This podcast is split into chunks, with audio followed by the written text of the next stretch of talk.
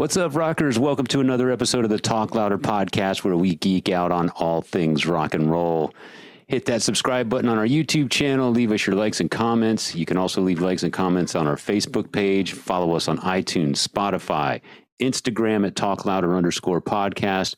And of course, our website, talklouderpodcast.com, where you'll find links to our merch and all of our previous episodes.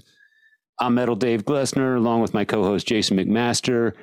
And uh, man, today's guest is living proof that uh, sometimes your rock and roll dreams can come true even 35 years after you've I- long given up hope. I can't wait to say this. I, I can't wait to say this. Even if you break up the band, yeah. like screw you guys, I'm going home. I'm going to have a family and get a real job and all this stuff. I'm burning all my gear and but 30 Yeah. years 30 years later the phone rings and your dreams come true. Yes. You I mean, because when you were a kid you always dreamed about uh, playing overseas and going on tour and and you know it's it's crazy how the story we're about to hear about uh, it really is. it, it's It's it's it's sort of like the classic Cinderella story, Rocky underdog sort of story. And the funny thing is that most people go through what this band has gone through because very few bands achieve, you know, the staying power of a Van Halen or whatever. Most bands give it up after three or four or five, ten years, maybe on the local scene, and adult life gets in the way. And like you said, they sell their gear, they burn their gear or whatever, and it's over. The dream is done. Um, in this case, the dream was over, I guess, but uh, lo and behold, a cult following over in Europe demanded that this band get back together and come play a massive festival in Germany. Uh, we'll get into all that. Our guest today is drummer Ed Aborn from the band Siren. And Siren, for those who don't know, uh, was a metal band out of Florida during the mid 80s. Uh, they were from the same scene that gave us Obituary, Nasty Savage, Morbid Angel.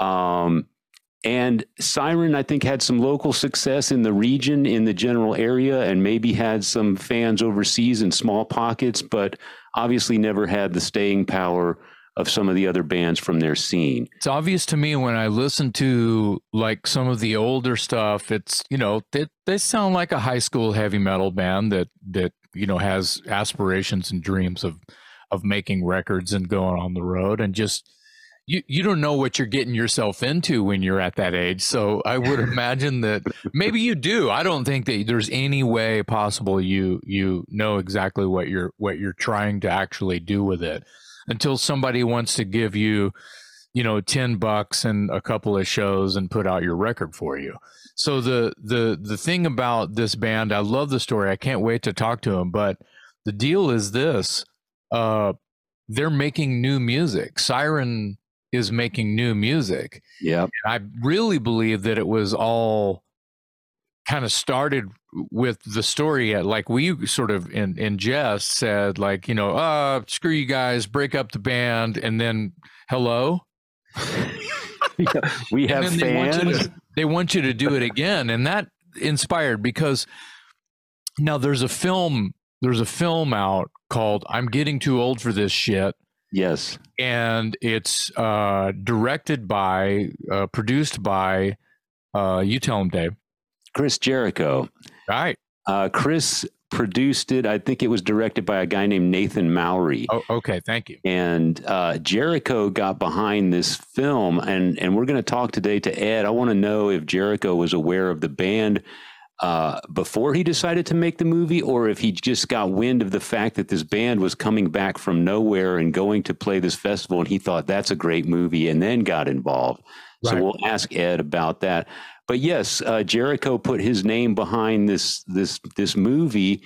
Uh, it came out in 2021. As you said, it's called I'm Right. Getting Too Old for This Shit. And it basically chronicles the story that we're going to hear from Ed Aborn today on the Talk Louder podcast.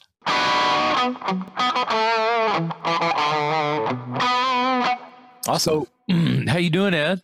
I'm doing great, man. Thank you guys so much for for having me on. And I, I've looked and see you guys have had some amazing guests, you know, and I'm sorry that your journalistic careers have landed you here with me. So, you know, no. Well, it, well. It, get, it gets good sometimes and it gets bad sometimes. That's uh let's just let's just hope that you're that you're uh, uh, a leaf uh, a new leaf we can turn over and get into the underground a little bit. Absolutely, man. I'm, yeah, I'm, man. I'm going to go wherever you guys want to go. Yeah, I love it, and uh, and thanks for being being with us. So so our, I mean, we can start with our story, or like me and you, or we can start with your story. The show is about you. It's not about me. It's not about uh, uh us. It's about you. Okay. Um, but how your name came to me and Dave, uh, like the next day, literally, uh, because I had to tell him, "Hey, I'm." I'm leaving town. I can't. Right. I can't shoot yeah. the show this weekend. Uh, I was like, man, this better be good. very, very strange. Oh, I'm sure it came. I'm sure it was a good story once he explained. yeah. Very, very different type of uh, situ- situation. Yeah, got over it and like, what? Oh shit! Yeah, he got over it that quick. Now, now tell us how you know Wolf Hoffmann. Sure, sure, yeah, and um, and then yeah, and story wise, I think you know we can probably start where where you know with this because uh, it does lead back to you know the okay, things sure. that go on with my own band. Yeah, sure. But yeah, sure. so uh, so I had met Wolf uh, in 1997 uh, me being the computer geek that I am, I was and, into. I'm sorry to interrupt. Yeah, We're talking yeah. about Wolf Hoffmann from Accept. Oh yes, yes, yeah. Wolf Hoffmann of Accept. You know, legend, amazing. You know, guitar player. Uh, yeah, there's not enough good can be said about him. Um, and uh, I've been an Accept, Accept fan since about 1980. Yeah, 1980 actually, straight up. And somebody had turned me on to Breaker, and I was just like, "Oh, this is amazing!" You know, I love this. It just really connected. And so I was a huge fan. Um, the band I was in back in the day, Siren, was uh, playing covers by Maiden, Priest, and lots of Accept back then in the in the early '80s. So I was just steeped steeped in it. All one of my all time favorite bands. So uh, I had eventually gone into uh, information technology as a career, and was doing that. And this is now we're talking about the mid '90s. The internet was just starting to come about and i got into web development very very early. Like when the first browser mosaic you know really came out around 93 94 i think i just really got into it and started to uh, do some freelancing. I was working for a large tech company but i was also freelancing on the side doing a side hustle making some extra money when doing websites was still you know everything was hand coded because not I had to go and explain what the web was and why it was going to be important to future clients. Like uh, More wow. Sound Recording here in Tampa was one of my first clients, and because I, I was friends, yeah, I was friends with those guys, you know, for for years at that point. And I went into Jim and Tom and said, "Hey, this is going to be big. You're going to want to be out there." And they were one of the first studios to to get out there with a with a web presence. So we're talking about mid 90s now um, internet is still kind of getting going. It's it's not super widespread yet, but uh, Wolf had released his Accept had kind of tied a bow on it in 1996, and they were like, okay, that's it. So he put out a solo album, uh, his first solo album called Classical, uh, in 90 uh, uh, late 96, early 97.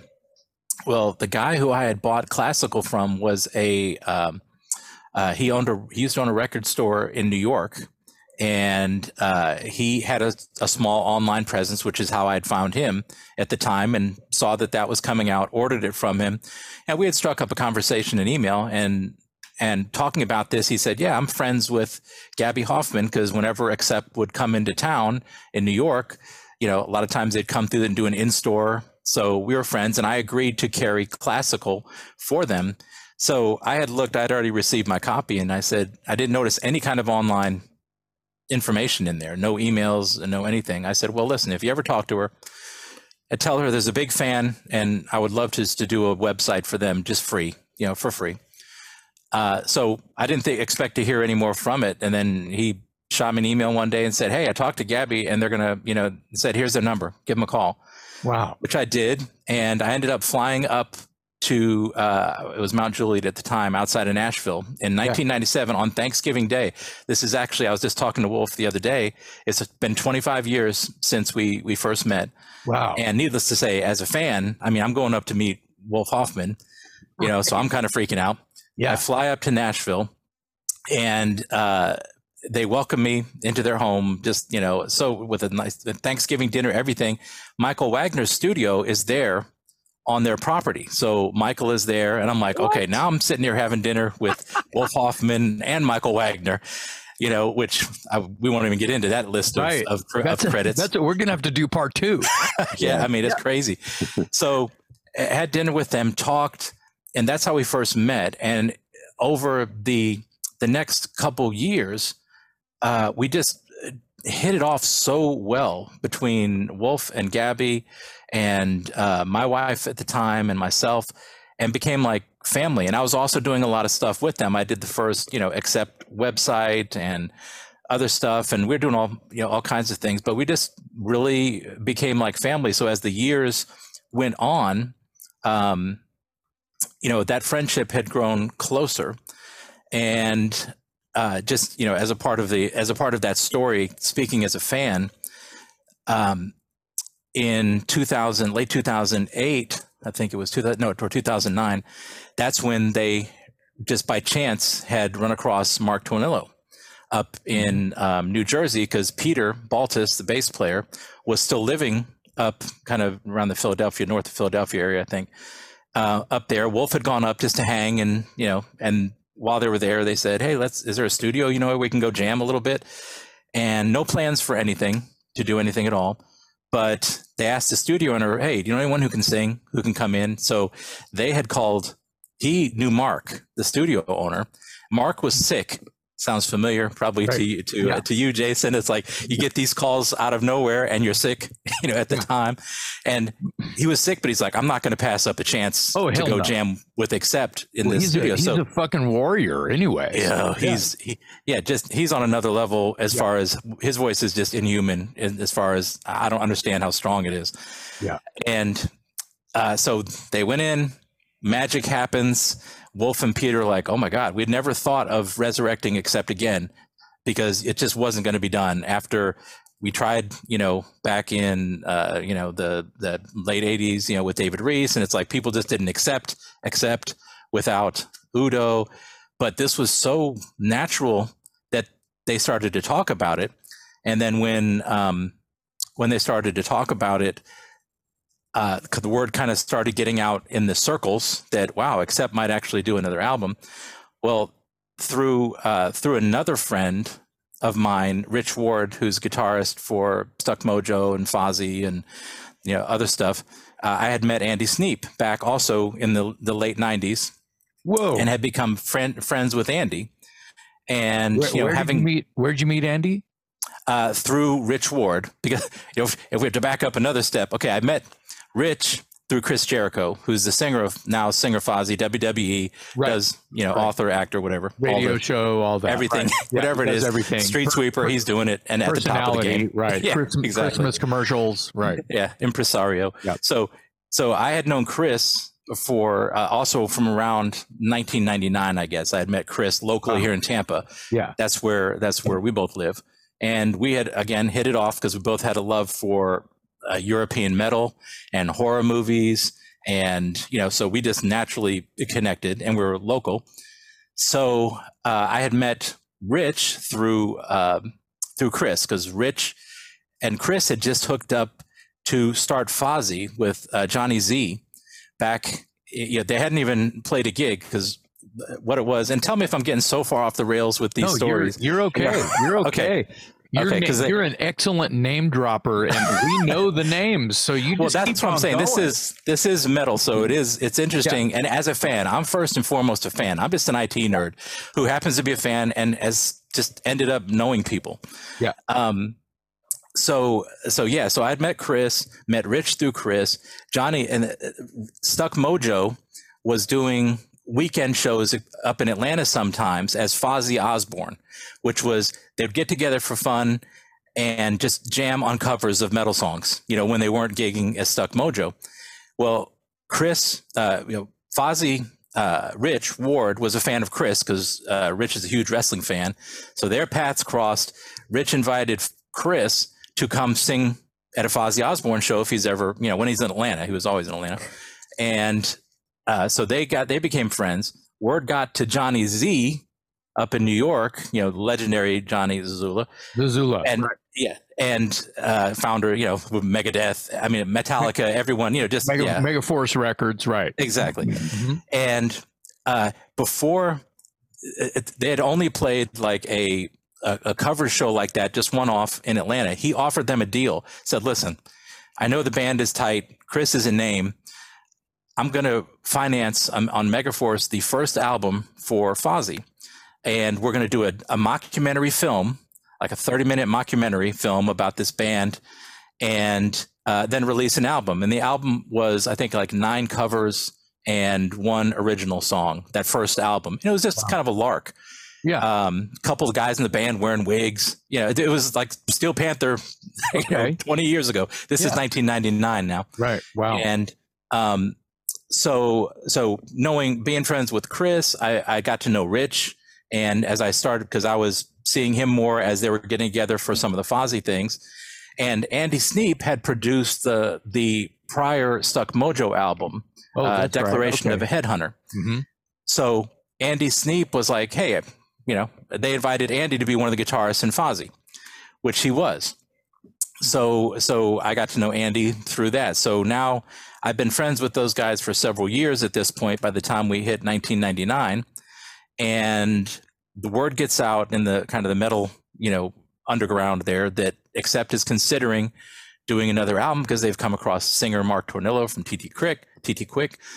And so I get a call from Andy who says, Hey, Ed, I know you're really tight friends with Wolf.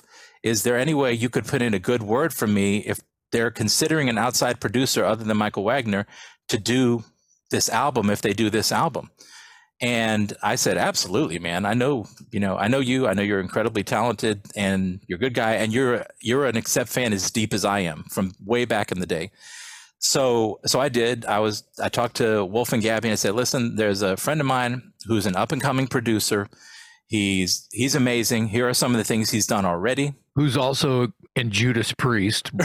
right, about to say it's currently like, currently yes, in Judas currently, goddamn Priest. exactly, as their producer and guitarist, you know, touring guitarist right now. Uh, yeah. These paths are incredible how they've how they've happened, and so I said, but at that time he was still kind of up and coming. He had worked with some names, right? You know, but wasn't at the status where he is now in that top rung of metal producers.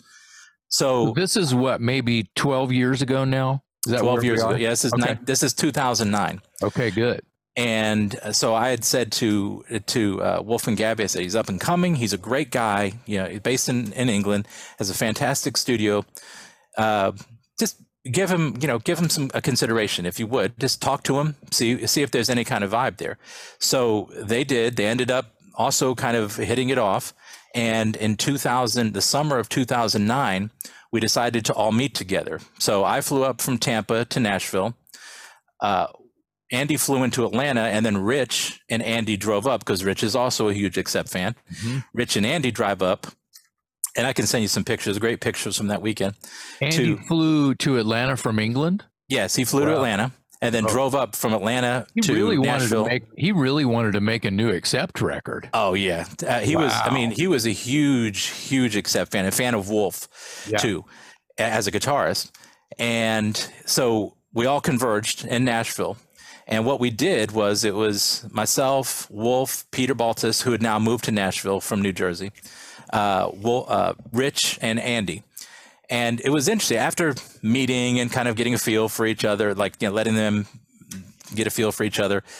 What we did was we did this um, kind of uh, exercise where we literally went from the very first Accept album and listened through track by track up through Russian roulette and identified in each song the characteristics that we felt okay, this is accept.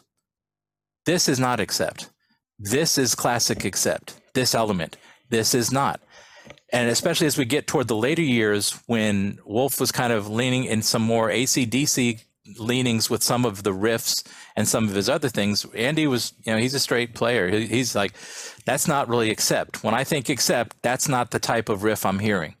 These are the types of riffs here in this song, and this song, and this song, you know, but, but not these. He said, if we work together, I'm going to focus you on that classic, that classic sound.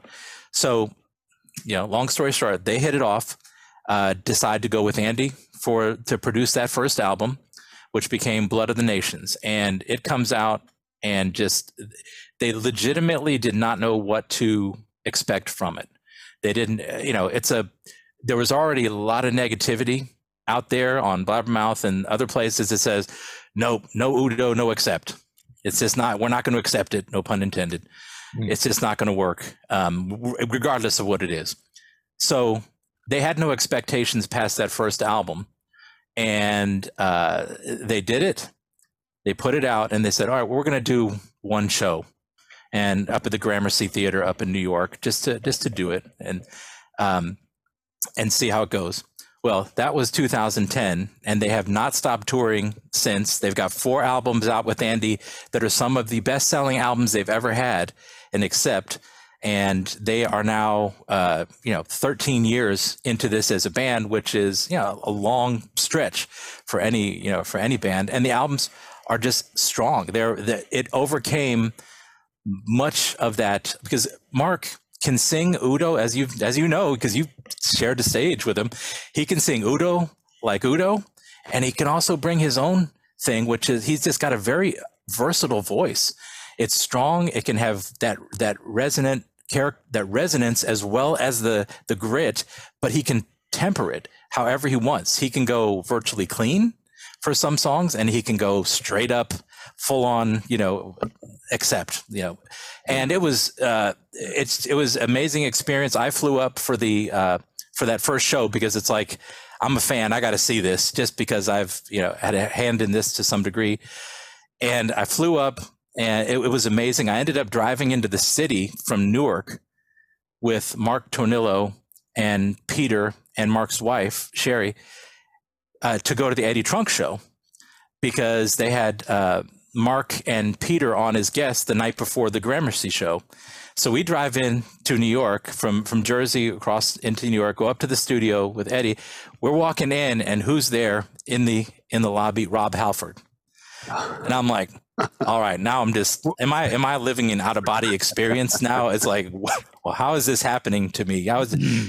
And uh, it was great because obviously Peter and and uh, Rob go way back from their tours that they had done together, and uh, they, yeah, it was just a fantastic experience. They did a great interview, and uh, again, just an, an, awesome time. We ended up getting lost in Newark, driving back at like 2 oh. or three in the morning which is not where you want to be lost at two or three in the morning, just in, in Newark, case anyone's Newark, right? If, in yeah, Newark, yeah, you don't in want Newark. Now, yeah, and when yeah, you just don't, just don't. No. And uh, but yeah, the show was amazing. So that's kind of how my I came to not only be friends with Wolf, but become kind of an adjunct band member to a certain degree because as as they've continued now uh, I've always been involved on one level or another with some of the albums, be it just listening through songs as they're being worked and giving my critiques of each to say, okay, yeah, I love this one. This one's all right. You know, this one's good. This one, what if you do this? And I'm not saying I'm got any kind of master hand in there, but it's so cool as a as a fan just to know that you know when I look at these things or to see my name in the liner notes as, as, thanks and stuff like that. It's you're kind of a you're kind of a super liaison slash test market.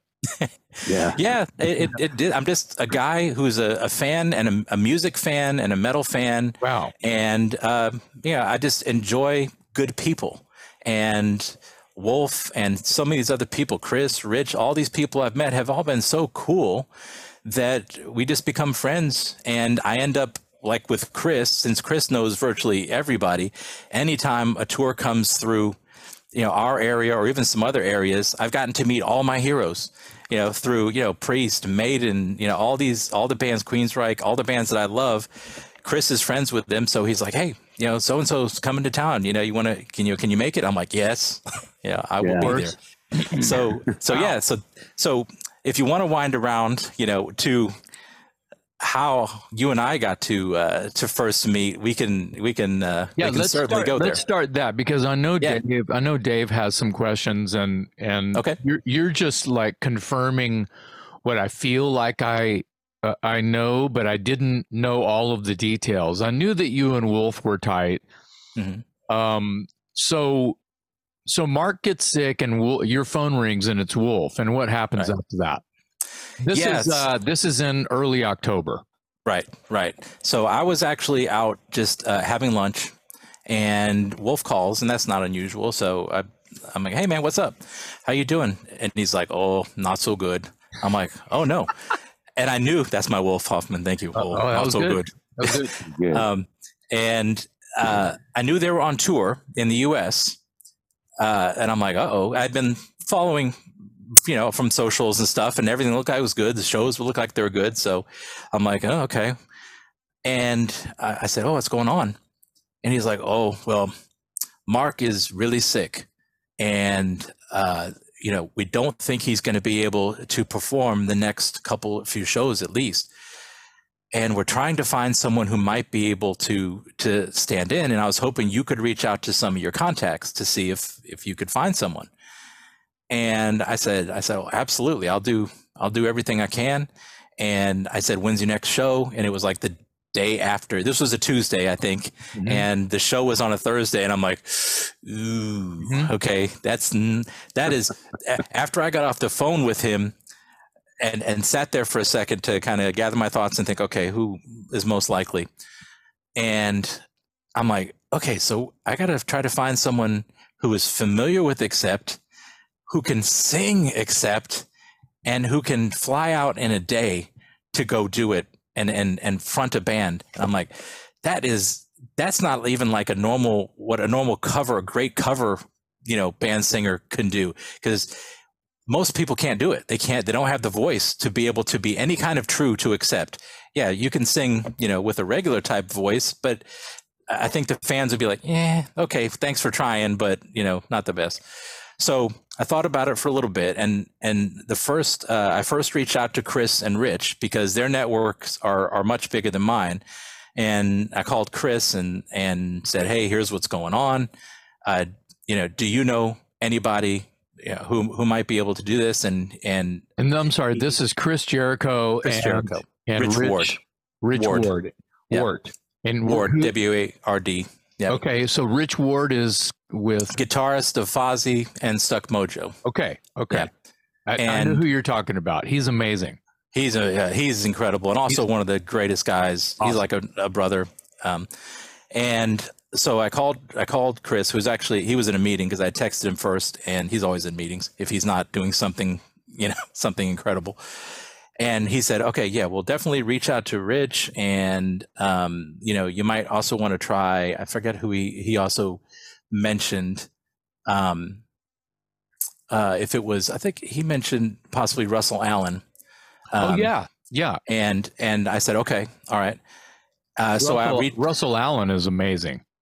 I know where- all where these know guys. Russell from what, Uh, what, what uh, band is Russell known I can't for? think of it right. now. Symphony X That. Thank you.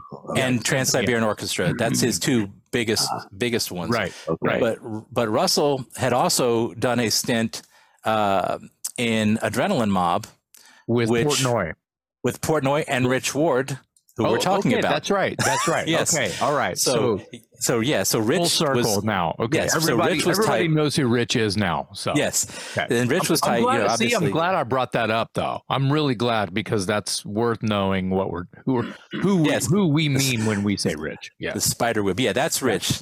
Okay. and he um so so i you know reached out to chris reached called rich rich gave me a shout back and i told him what was going on and he said okay well here's you know here's russell's number give him a shout um and he said you know you also might want to reach out to um, tim owens you know from uh, from formerly of judas priest Mhm. um, Ripper Owens. And I said, oh yeah, that would probably might be someone who would also be a good fit. He's also he said also uh, Bobby Blitz from Overkill. Yep, that was one. fit. If you remember our phone call, our conversation, that I was hoping Bob, Bobby would be perfect. Bobby, Bobby, he's right there. He lives right Right there. in New Jersey. He's exactly. in the backyard. What's going on? How can we? He Yeah. turned out to be busy. Anyway, carry on. Exactly. Yeah, they probably knowing. Uh, I'm sure Mark and Bobby are super friends. Mark Tornillo, and Mm-hmm. so they probably reached out to him through Mark first, and you know, again, unfortunately, off the table. So, um, so I didn't have Ripper's number, but my friend uh, Jim Morris from Morris Sound Recording, uh, he had recorded Iced Earth, so uh, he had recorded uh, Tim, you know, several times. So he shot me over Tim's number because he knows me. I'm not going to be you know, getting crazy or fanboying or something on him. So reached out to, uh, you know, to to him, but unfortunately he was like in Australia or something Oh wow. uh, touring, so it was he was off the table. So who else I called then at the same time I called Rich and Chris was uh, I called um, um, okay, uh, Todd Michael Hall mm-hmm. from uh, from Riot because uh, I had I had become friends with with Todd just from years of of being a fan, you know, with Riot, and I was friends with Mike Flyntz, the guitarist of of, of Riot Five, and um, so you know we had gotten to where we were, you know, like I said, we I could I could call him and say, hey, you know, it's it it's not like reaching out of the blue or something. So I called him and said, hey, here's what's going on. You know, I don't know if you're busy because he could do it uh, in terms of skill. He's an incredible singer. Oh yeah, Um, he's like top notch. Yeah, Yeah, he's exactly. ridiculously good. So. Right, right, and looks amazing. I'm jealous. You know, I'll, I'll admit it. The man is is taking too much talent and looks from the Yeah. rest of us. He's a good-looking guy, and uh, from what I can tell, he's a sweetheart. Oh, Oh, and by nice. the way, he's a fucking kick-ass heavy metal singer. Uh, yeah, just he's Yeah. got there's nothing, and he's an an incredibly successful entrepreneur and businessman. It's like and Wow. a great dad and family man. I'm like, okay, Hey, you're can just I get his number from? I'm kidding. it's just yeah, just such an incredible guy and so nice. Like I said, so we're talking, and and he said, yeah, unfortunately, you know, I that I can't do that, you know, right now in that quick of a, of a turnaround. Um, but let me reach out, you know, and see if maybe I can find somebody. So so we got all those feelers out. I had I had reached out to Russell. Unfortunately, Russell was leaving for TSO um, rehearsals, Trans Siberian Orchestra rehearsals, uh, within like three days. So he's like, "Oh man, I can't unfortunately do that." So I'm like, "Okay, no problem."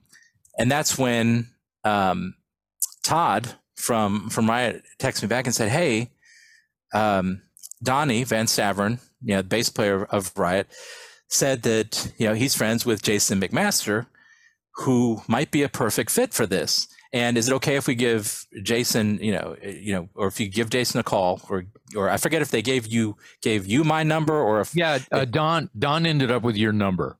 Okay. Okay. Yeah. And so I, uh, you know, we eventually we we texted a little bit, and then we we got on the phone for that first conversation.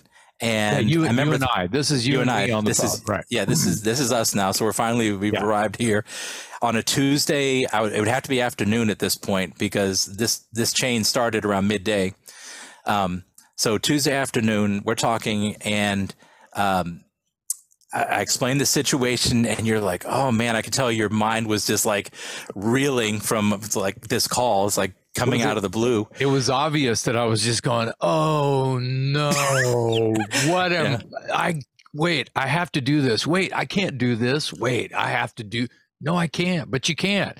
It was like I had the angel on one side and the devil on the other. right. it was just like, what? Yep, Yeah. yep. And and I uh, and I also remember you saying, "Man," and because I could hear you clearing your throat and and uh, coughing every once in a while, and you're like, "Man, I'm just coming out of a a bad. It was either cold or a sinus infection, some kind of mung, you know." And I'm like, "Oh man." And I said, "Well, let me ask you this. You know, is it something you think you could even possibly do?" you know is it you know how you're feeling you know what your capabilities are should we just say okay i'm i can't do this in two days because i know where my voice is. And and but you were like no just you know let's let's you know you didn't shut it down. And then Oh. you sent me a uh, you texted me the links to you actually doing accept covers. You know the, the the the videos for the songs of you actually doing accept covers. And i listened to was like oh my god if this if if he can do this this would be this would be perfect. So i forwarded those first of all i had, I had texted wolf and said hey i spoke to jason you know he sounds like a great guy. Um, you know just not sure if you if all the pieces are going to come together. And you had then texted me those songs so i passed those right over to him. And when they heard those and also did some you know they just i know a couple of the guys were already familiar with you um, you know from from your your work with uh, with the other bands. Mhm. and so it was like once they heard those those uh those covers they're like this this is perfect you know so let's see if he can do it. So wolf you know had called me back and said okay well you know we've talked about it and we want to ask him if he if he will do this. It'll mean getting on a plane in about 12 hours you know or so. And i said okay let me let me give him a shout. So i did and you know gave you a call back and I could tell when I offered you, it was even like that first hammer of being hit in the head and kind of stunned. It was like when the reality struck of, all right, can you get on a plane, you know, in about 14 hours and go front this band the next night? You're like, oh. you're like, you're like, okay, yeah, you know, and you, and you, eh, eh, you know, like I said, the only thing I can, I know how it would feel if I got that call. It'd be like me getting a call from them to to play drums, you know, and it'd be like, okay, I know I could do it, but I'm having an out of body experience right now Yeah. with all of this. Yeah, I fell So- off. I like fell off the horse. Is what's happening. The reality is like, oh my shit, what just happened right now? Well, Yep. it's also uh, it was also a feeling of um multiple emotional things are happening right now because and I'll, I've said this a hundred times is when I go see accept it has to be correct Mhm. so I, ha- I had the willies about that Yeah. you know what I mean? It's like, Oh, I'm gonna yeah. have- I I was like, I'm gonna have shit thrown at me, aren't I? right. Right. Yeah. That's a So that's there- a that big was shoes. that was like half of the anxiety that you were actually uh, that I was emoting through the telephone. Mm-hmm, mm-hmm. Uh, so you, yeah, you weren't you weren't rough. even uh, Ed. You weren't familiar with Jason before all this. You you guys had really no contact. Were Oh you no, familiar not with his- personally. but not were, personally. you, were you familiar with him from Watchtower and Dangerous Toys and that sort of thing, or did you even know the name, or did his name just come up and then you pursued it, and and the rest is history? Yeah, I had I I had heard some Watchtower in the past, but not enough to uh, to, you know to know the members or anything. It was just it had crossed my radar at some point, and now Dangerous Toys I'd heard of and and you know had heard songs and could kind of remember it's like oh yeah that that's right. But again, not so much where I was in the uh, okay I can name the band members. So when when it was passed through to me and uh, and said, "Yeah, this is you know, Jason McMaster of Dangerous Toys." Like, oh, okay. I put two and two together with that. But the first time we ever talked was was that day. You know, we had never crossed paths personally Right. before then. Wow. well, it was it was um an amazing uh sort of like historical moment in hearing your version of the how that all transpired obviously we i mean we've done the talk louder podcast has done full episodes like dave totally milked me and from my Oh, uh, they were great. I listened to them. I wanted to hear that story. I wanted to hear what what I. It was like I, what I happened had what happened when Yeah. you, what happened after you got on the plane exactly. It's like I knew everything up to that point where I said, "Okay, good luck," and then I wanted to hear. You know, I knew I knew I was watching, of course, because Yeah, yeah. so I did see. I was I was literally on YouTube, like you know, Accept. You know, uh, you know, whatever there was in Pennsylvania, you know, Jim Jim, Thorpe. Thorpe, Yeah. yeah. Jim Thorpe, waiting for somebody to put it. It's like, okay, there it is. You know, there's a video, and and I was the like, whole fucking show is up there Oh, I know, I know. But that first one that came out, I was like, all right, I'm crossing my fingers. Let me press play and see what this looks like. and and I did. I was like, oh wow. I was like, it's amazing. You know, you just you came up there and had you know had no one known that the, the any of the backstory from this, it'd be like, okay, great band, great singer. Everything is seems like you know it's gelled, and you know so that was just spoke volumes about you know your level of professionalism and what how you managed to to overcome whatever the the stress, you know, the anxiety, the nerves of that of having been on a plane, you know, uh, less all, than 24 hours before. Yeah all, yeah all, day. I got to the I got to the hotel at like midnight. Yep. Yeah. yeah. I mean, that's crazy, man. Yeah. That that is that is just nuts. And it was so yeah. I've I watched both of the the uh, you know I watched the episodes just because I wanted to hear, and it was so cool, man. And of course, I talked to Wolf. Like I, I wanted to give you guys time, so it wasn't until after you had left um, you know, that I gave Wolf, you know, text him and say, Hey man, just, it looks like everything went great. You know, how did, how did it go? And, you know, we, we shot the shit for a little bit and he was like, it was great. It, it really was. Jason was awesome. And, uh, you know, we just had a great time. We're so appreciative of, of what he did. And, you know, so yeah, it was, I'm, I just, I can't, you know, say enough good things about you for taking, accepting that challenge. And I hope it was uh, especially after that first, you know, that first moments on stage and getting into it and, and kind of getting in, letting that first wave of terror, you know, yeah. shake off of you, that that it was an experience you could kind of step back and say, I'm sitting here singing classic accept songs with accept as the front man in front of these hundreds of people right now, and we're digging it. You know, so I hope it was as good of an experience, you know, for you as I would you know would hope yeah. it would be. Yeah, as the as the it's already been done. The the the word is out how how we all felt about it and how yeah. we feel about it and and how I was treated, which is uh it was everyone was just gracious. You from from the from the phone calls that I had the the day before I was flying to uh, Pennsylvania, shitting myself. yeah. Uh, yeah. To the to the sound check the next day, which was we mm. did the whole set. Okay. Uh, and they yeah. just wanted to see what they didn't know. We didn't know. Right. I didn't know. You know, no, I didn't know fucking right. shit. And uh, right. so we just did the whole set, and everyone was just smiling and laughing the yeah. whole time. Like it was kind of like this. Yep. Yep. yeah. That's some great. relief and and I had gotten to talk to Mark too, and I knew that mm-hmm. everything was going to be fine because I got to tell Mark how I felt and how I was feeling, and everyone, with Mark, starting with Mark, was like, "If you need anything, call me back." That's cool. That's cool. He's such yeah. a great guy. Yeah, yeah man. They all are. I mean, they yeah. you know now you know they all are great guys. But then you know Mark Mark coming in the next day. I mean, it's like double shitting myself because Mark is a fucking legend. I mean, I right. got to do three gigs sharing the stage yeah. with Mark Tornillo.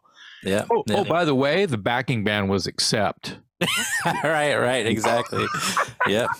Oh, I know, I mean, man. It's being, so. Cool. I'm being silly now, but yeah. Uh, no, dude, totally. I, I, get it. I, I, get it. It's a dream come true, which yeah. is going to absolutely tie into when we talk a little bit about my own personal experience, you know, with the band, because that's yeah. exactly what happened to me. I I lived that same kind of you never know when a dream's going to sneak up on you kind of moment, you know. Well, let's let's yeah, get into that. And enough about enough about uh-huh. how you and I met and how and and and how you come to be on the Talk Louder podcast because it's it's a fucking awesome story. But you know, watching the movie, we, we mentioned the movie. Uh, the movie. Uh, tell us about let's don't talk about the movie. Let's just go back to the idea of why you would want to make a movie about what happened to you.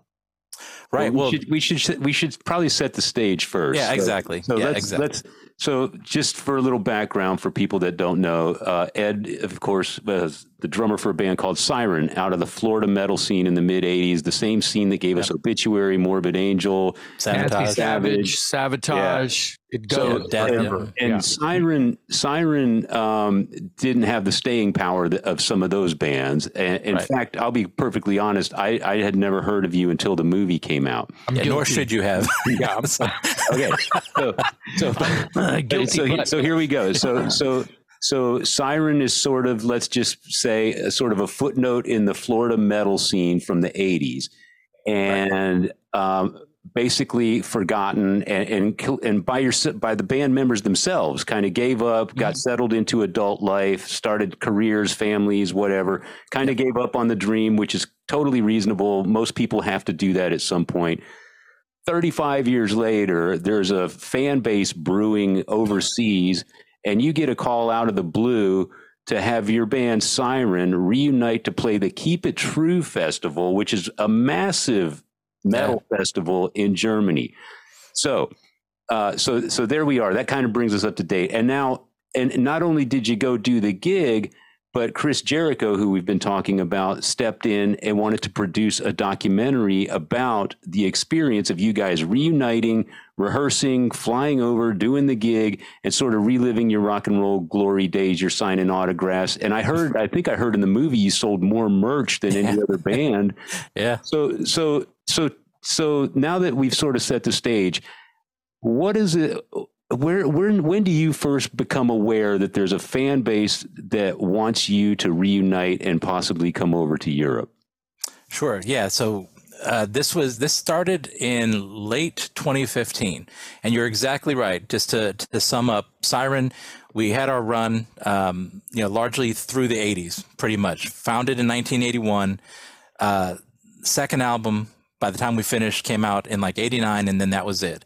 So in that time period we had released uh, our first single uh, we, we, we came out of the gate trying to be a little bit different. So instead of doing a cassette we did a seven inch vinyl um, single called metro mercenary and we released that working with our friends in the band Nasty Savage, because um, again, here in Brandon, we're just all super tight. Uh, started I love, to. I love those guys. We've had Ronnie on the show. I go way back. Uh, those guys were gigantic Watchtower fans, and every oh, time cool. they came through Texas in those in the mid '80s, mm-hmm. I was there hanging with those guys, and I love, I love Dave, I love Ronnie. Oh my god, Dude, so I'm, rad. Yes, and we are, and it's it's like a family, and it has been for yeah. for forty something years here. I mean, I grew up with Dave and Ronnie. Wow. You know, all went to the high school together, and just all the band stuff. So, Ronnie, being Ronnie, because yep. you know Ronnie, and he's in the movie. You know, mm-hmm. um, is such an entrepreneur and such a uh, a charismatic, uh, you know, showman slash uh, seller and stuff that he kind of started blazing that trail back in the early 80s when Nasty Savage was coming up. Siren was also their contemporary doing our thing. Um, but they broke out first because, you know, one, they were fantastic. And they were also just, I'm saying it here, so ahead of their time when it comes to the music they were doing with the prog elements and just Dave's, uh, you know, songwriting with, you know, his riffing and, you know, anyway, I don't want to get into a nasty savage infomercial, but they're amazing. And yes, so when we came, when we were ready in 84 to release our uh, single, uh, I went to Ronnie and, and I, and he said, here you go, man. And he handed me literally uh, copies of all of his contacts in all the fanzines, like where to write, and here's the names and this and that. And I did that. So I started sending out the single and the bio and this and that to all the people. Like that's pre-internet. That's how you did it. You sent yeah. out those packages of your music and some other stuff. Start licking stamps, boy. yes, exactly. and so we did that, and it was largely myself and our vocalist Doug Lee who were the uh, kind of the ones focusing on that aspect of it on the promotion and we did that and did that and uh, just kind of kept it going. We released a couple more demos uh, and, and, over the next couple years and did the you know rinse and repeat sent those out to the different things and got good response we got if you know we got a good amount of coverage in the magazines, you know, and all the stuff back in the day, Aardschok and all the different, you know, fanzines. I bet I, I, bet I have a stack of those old. I mean, I do. I have. Mm-hmm. I, I I have a shit ton of like from eighty one to like eighty seven yeah, fanzines, black and white, black yeah, and white yeah. Xerox stapled Kickaxe together, and yeah, oh yeah, guillotine and all. I have all that shit, and I bet you guys are in some of those. I oh, need oh, to. I need to go through those and. Uh, oh yeah, I'll scan. I'll look at the. I'll go through there and I'll let you know. I'll text you later and let you know if I find you guys in there. Awesome. Yeah, I have I have several of those old right. magazines, the ones that we appeared in, because they'd send you a copy. You know, they'd always yeah. send the band a copy, and so we did that and, and got going. Eventually, and this kind of comes up in the movie. I won't, you know, elaborate on it, but eventually we hit a point after the third demo, uh, and we had it was great demo called Dead of Night, and we had sent it out. It was very strong. We felt, and it was just seeming to get nowhere at that point. We weren't getting that deal, that you know, elusive mm-hmm. record deal that makes everything a success. Um, so the guitarist uh, wanted to leave the band, and he had already kind of left before a little bit, but I talked him back in. This time he wanted to go again. There was some clashing of heads between him and the singer. And I was like, oh, you know what? It doesn't seem like we're doing anything. We've been five years at this now. Again, like I said, life was kind of calling to to start a career and that kind of deal. So I said, all right, I just don't have it in me. We don't have a record deal. So we're just going to step aside at this point. Well, didn't realize that there was a record deal and that we just hadn't been told about it and oh. all kinds of stuff. Yeah. So that eh, when I when that happened and we found out when that album came out and there's you know I had written six you know or 10 out of the 10 songs on the album my name's not even on the album anywhere even in the thanks I'm like all right that sucks you know that is Whoa. not cool so that kind who, of who is this record available um, it's surely it's out of print by yeah. now but uh, what what label was it on that was on a label called Semaphore, I believe. Okay. It was in Germany. So what oh, it was, right. that deal had been going. Doug, the singer, was the one, you know, who was aware of it. So rather than calling myself and the guitarist back, he called former members of the band and say, "Hey, you want to go record this album?" You know, didn't tell them it was lineup change, so they're calling the guys in the label are calling the other guys by my name and the guitarist's name because he didn't tell them half the band had swapped out and they couldn't play the stuff. That's fucking but weird, man. That is. So so that was part of the kind of drama that went on, you know, back in the day. Yeah. Um, so that happened. They kept going for another released another album around 89 and then kind of called it quits. So that was it. You know, by then it was in my past at that point. Everything, all that band stuff was in the past. So 2015 comes around. Siren is in my distant past. You know, I'm now I've been in IT for 20, 30 years and uh, just I'm a dad raising two daughters, you know, as a single dad. And I get like simultaneously about five messages on Facebook in the period of, of, a month from different people in different countries like Russia, South America, Germany. And they all ask, you know, hey, are you Ed Aborn, the drummer of Siren? And I'm like, yeah, you know, that was me. There's only one Ed Aborn on Facebook, so it was easy to find me. Um, and they're like, "Oh, we're big fans. I, have been a big fan all the way since the '80s with your first album, which is called No Place Like Home, by the way, to answer your question. Yep. And I've been a big fan since then. And and you know, I have a lot of questions. First of all, do you have any of the original old stock of discs or anything, T-shirts, cassettes? I'm like, eh, not really. Um, but so we have questions. Can I ask you about the band? And I'm like, sure. So this happened, like I said, from different directions at the same time. Well, me being the nerd that I am and a super quick typist, um, I was like, you know what? Just for fun, I'm to just dump all my memories of the founding of the band up to the point where I left, just so I have it. So I took like, it was like three nights, type it all out. And I finished. I'm like, shit, I accidentally wrote a book, you know, and I did. It was like 30 wow. something pages long. Wow. And I'm like, you know what? I'm just going to have fun. I got a bunch of old pictures. Let me scan them in. So I scanned them in, made them into an ebook basically, and then sent them out to these people. And that ended up being, I actually get one here. This is, you know, this siren, the early years kind of thing. It's just a, you know, just my recollections and wow. some pictures. I just had a few printed out for my own, you know, my own purposes. Wow, that is but, badass. But I, pre- I preface it here. It, it, the first thing I said is some stories just have to be told.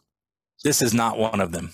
Oh, so you know, so that so that's how it started, and that's how I generally felt. But it was fun. Mm, but the yeah. thing is, I could find everybody in the band because I was mostly friends with them, and I wanted to have them look at it and verify. Do I remember this correctly? Did this happen? You know, did that happen? What do you, what else do you remember? And I couldn't. No one could find the singer, Doug Lee. No one could get a touch of. Him. He was very much off the grid and not in this local area anymore. Mm. So and I and I told that story that I just told you, you know, in a little more detail about what had happened and how, you know, that wasn't cool, you know, and I but I put it out there. That was my that was what I lived. Well, after I finished that little ebook, sent it to my friends who were also in that scene, you know, back then, just for hey, you'll get a smile out of this. You remember when this happened? And one of them came back and said, Hey, I know where Doug is and I'm in touch with him. Do you want me to send this to him? And I said, Yeah, absolutely, please. So he sent that over to him. Well, Doug was not happy, you know, about me telling that story. And it took about three months for him to reach out to me and text me back and say, Hey, you know, blah, blah, blah. But anyway, I told him, I got no hard feelings. It's what it was. You know, that's fine. Well, we ended up having lunch together one day. And then uh, one of those fans had remained in contact with me, a man named Frank Hernshaw from Germany. And I told him, hey, I got together with Doug. You know, we had a great, it was good to catch up. We had a good lunch. And he's like, oh my God. He goes, you and Doug are talking? He goes, okay, I'm going to reach out to Oliver Weinsheimer from Keep It True. You know, he goes, oh, I'm like, oh, all right. And so he did. He goes, and Oliver was like, yes, I've tried to get Siren for years because I was also a fan back in the day. The promoter, Oliver Weinsheimer of the festival, the Keep It yeah. True festival. So Oliver reaches out to me, says, Hey, I hear you and Doug are talking. Would you consider playing Keep It True? And I'm like, Really? I'm like, I, I literally said to him in my email, Is anyone going to care? You know, because why? Is anyone going to know what we are? He's like, Oh, yes. He goes, You have a large following here in Germany. And I'm like, Okay, that is unexpected. so uh, talked to Doug and I said, you know, we don't have a band. What are we going to do? Um, you know, do you want to do this? Can, can, you know, do you want to do this? And we talked about it. Said, well, if we can put enough of the core band back together and, and be able to prepare for it, then we'll, we should do it. So that's what we did. We reached out to former members of the band and, and assembled as original of a core band, you know, as we could to, uh, to get it going. And as as this was going on, we we you know, I confirmed we confirmed that we're going to do it. We had about uh, I guess about six or eight months to prepare before the festival, mm-hmm. and we we felt we needed that time to be able to do this. So uh, as this was going on, like probably two months into it, I was talking to Chris Jericho one day because, like I said, I, we see each other frequently. I said, "Dude, you're not going to believe this. What's going on? You know, we got a call to ask if we'd reunite and play because this is he goes like this is the band from your high school days right from your when you were a kid i said yeah he goes really he goes i don't mean to be rude but is anyone going to care you know, i said that's the same thing i asked you yeah. know oliver is it and and he said this just doesn't happen man he goes you know i had a band back in my high school days that you know we would never expect that we would have a following he goes this is crazy i said yeah it is he goes okay well that that should be cool so the next day he calls me back because then his mind is going and he's yeah. like, listen, man, um, yeah, this story, I, I can't get it out of my mind. What's going on with you guys right now? He goes, what would you think if I paid to have a documentary crew come down now and start to follow you and capture this process? all the way up through going to Germany. I'll pay for them to go to Germany with you, capture whatever goes on over there. He goes, because I'll tell you, he says, uh, you know, whether this is a, an incredible feel good story and it's a triumph, or the train comes off the track on stage and it's an absolute disaster, it's a story I would want to see. And, you know, so I think either way, I would just love to have this captured and, you know, just produce this. So I'm like, dude, we're going to live it one way or the other. So it would be fantastic to have this also captured, you know, along the way. Because worst case scenario, we just have an excellent home movie of our experience, you know, uh, of this whole thing. Yeah. So, so yeah. So, you know, Dave, to get to your question, that's how we ended up at the, you know, at the precipice of this, of this journey was the elements somehow came together and ended up so and so knew so and so. One question got led, we got asked to play, and now we're again like you, Jason, you know, with a little more run up time, still kind of shitting ourselves, going, All right, we're 50 something years old now. We have not played together in 30, 35 years. Um, none of us, you know, are really professional musicians by any stretch of the imagination. None of us are international travelers let alone trying to you know deal with a band going over there. It's like this is gonna be you know something, but it really it is like I said. The synopsis of this whole thing for me is is you never know when a dream's going to sneak up on you, but when it does, and you take that chance and go for it, uh, you know, even to live that dream, even for a moment like we did, you know, to have that week in Germany culminating with being on stage and playing and seeing thousands of people singing back the lyrics I had written, you know, in one of my high school classes and and to be conscious of that and and tell myself, you know, and I made it a point. I made it a point as I was rehearsing in those months up there, I said to myself, you've got to not let that moment pass by. And like you're giving you know public speaking where somehow you go into that zone of that out of body kind of thing said you need to be conscious when you're sitting there look out and tell yourself this is exactly the dream you had when you were 18 years old. To play these songs to see thousands of people in front of you jamming out and and being into them you know yeah you're 53 or whatever it was you know years old right now but you did it you are you're actually living this dream and you- I did. I remember the exact song that that I was playing, and I stepped back and really said to my 18 year old self, I was like, "The words they're singing are the ones you wrote, man, and you are doing it, and it's so much fun, and it was a total blast, and that's what was captured in the film, which is called "I'm Too Old for This Shit." A heavy metal fairy tale. So right. I, have, uh, I have some questions, but Dave is sit, got ants in his pants. What do you got? Yeah, there? man, I'm yeah, here. I, I want to know how do you break this news to your family and your boss? Because I, I, I, have this vision of you know you're 50 some years old, and you know the old cliche, we're putting the band back together, and you got to tell you got to tell your family and your boss. And they're probably looking at you like going, "Oh my God, what yeah. is this guy talking about?" Eye rolling and like gruff. Yeah, yeah, I mean, so, how do you break this news, and what's the reaction uh, from the people that you have to tell this to?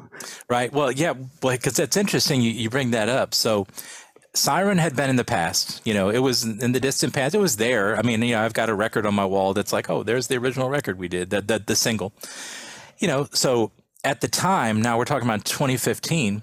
Um, I was was just starting to date because uh, like I said, I I was raising my daughters for for many years as a single dad, and then they were old enough, starting to get old enough, like in high school. I'm like, all right, I'm gonna, I got time. I'm gonna start dating. So, started to date the woman who is now my wife around 2015 when all this started happening, and so she and I had been started to make some music together because she's a, a, pianist, and we had made uh, actually made an album together at that point um, of kind of like orchestral rock type things, kind of like TSO, but without all the talent, you know, that goes on with with TSO.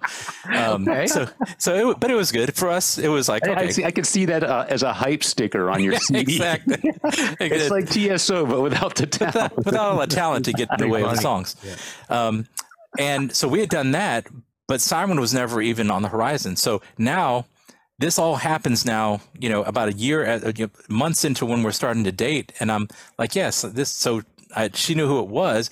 And she was just like, really? This is happening? You know, this is incredible, but so supportive because she was wow. like, you know, this is amazing that you have the chance to do this, you know, again with and and live this dream. So she was super supportive. My daughters at the time were teenagers, but you know, we have a very close relationship just because, you know, of having raised them. Um, so they were just like, wow, this is really cool. My dad's going to go and, you know, kind of be a rock star for a week, you know, over and, and do this thing. Um, and, you know, they knew how, how excited I was about it. And so family wise, everyone was just totally just, you go get it, you know, just have the time of your life. To what capacity, and, to what capacity are you, uh, playing drums since you know since this time had this big lull. You had, right. I mean, were you were you active on your drum kit? Okay, yes and no. Not really. Um, I have a, a nice uh, Roland V drums kit at my house in my studio. Um, so I would play, and that's like some of the stuff we would do.